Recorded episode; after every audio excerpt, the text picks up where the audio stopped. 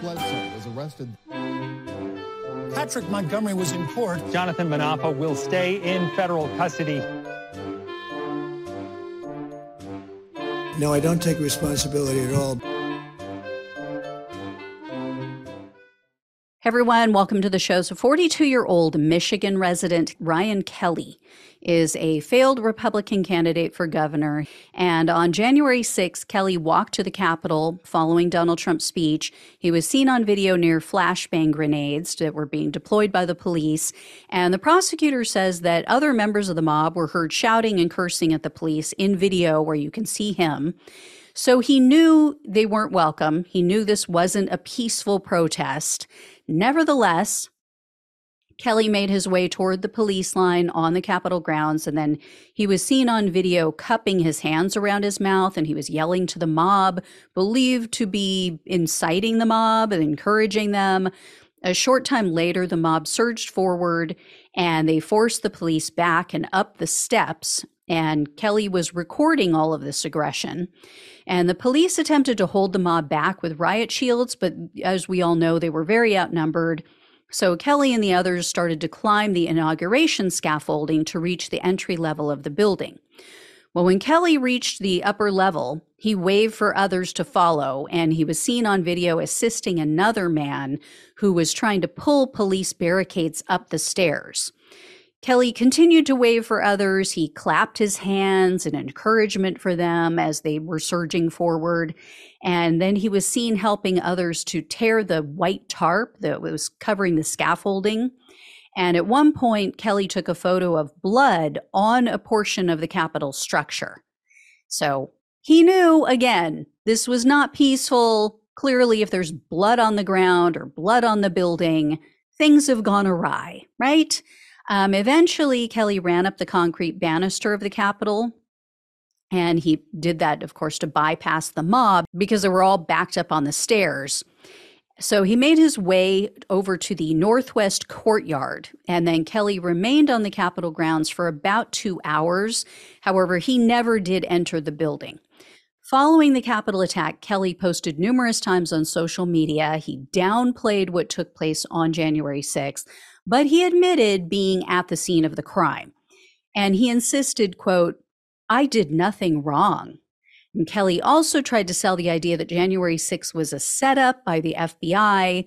So Kelley was arrested on June 9th of 2022, and he was charged with entering restricted grounds, disorderly conduct on restricted grounds, physical violence on restricted grounds, and destruction of government property. In July of 2023, Kelley pleaded guilty to entering restricted grounds, so he faced up to one year in prison, one year of probation, and 100,000 in fines.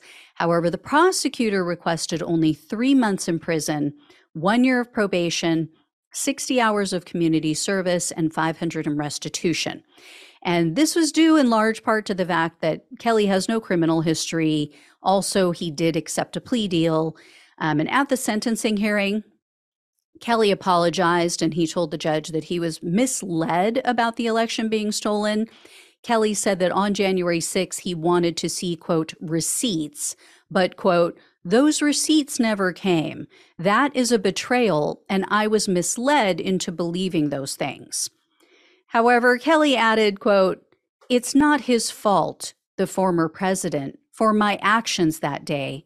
He did invite us there, but my actions are my actions, and I own those. And Kelley's attorney told the judge that his client, quote, wants nothing to do with politics at this point.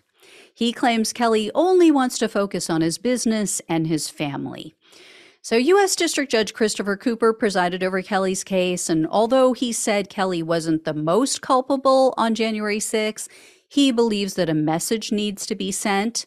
And Judge Cooper told Kelley, quote, in your case, I have some concerns if you are truly remorseful. You do have a public platform and people listen to you.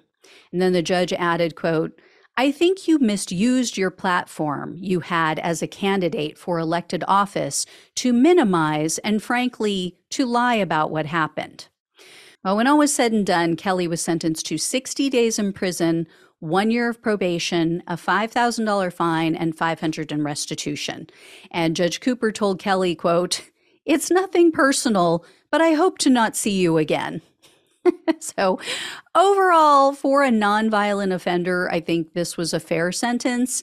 I'm actually pleasantly surprised, uh, especially with this judge. This one is usually extremely weak in his sentencing decisions. So, yeah, I, this was better than I was hoping for. And I'm not buying the whole I'm done with politics shtick. I, I've heard that so many times from these people, from these January 6 convicts, and they always prove that they're liars. So we'll see if he joins that club. But yeah, I'm not buying it as of now. All right, everyone. Thank you so much for watching and listening. Please like, share, and subscribe to the channel if you have not already. Please become a supporter of the show or donate one time if you possibly can. Love you all. Take care. Talk with you soon.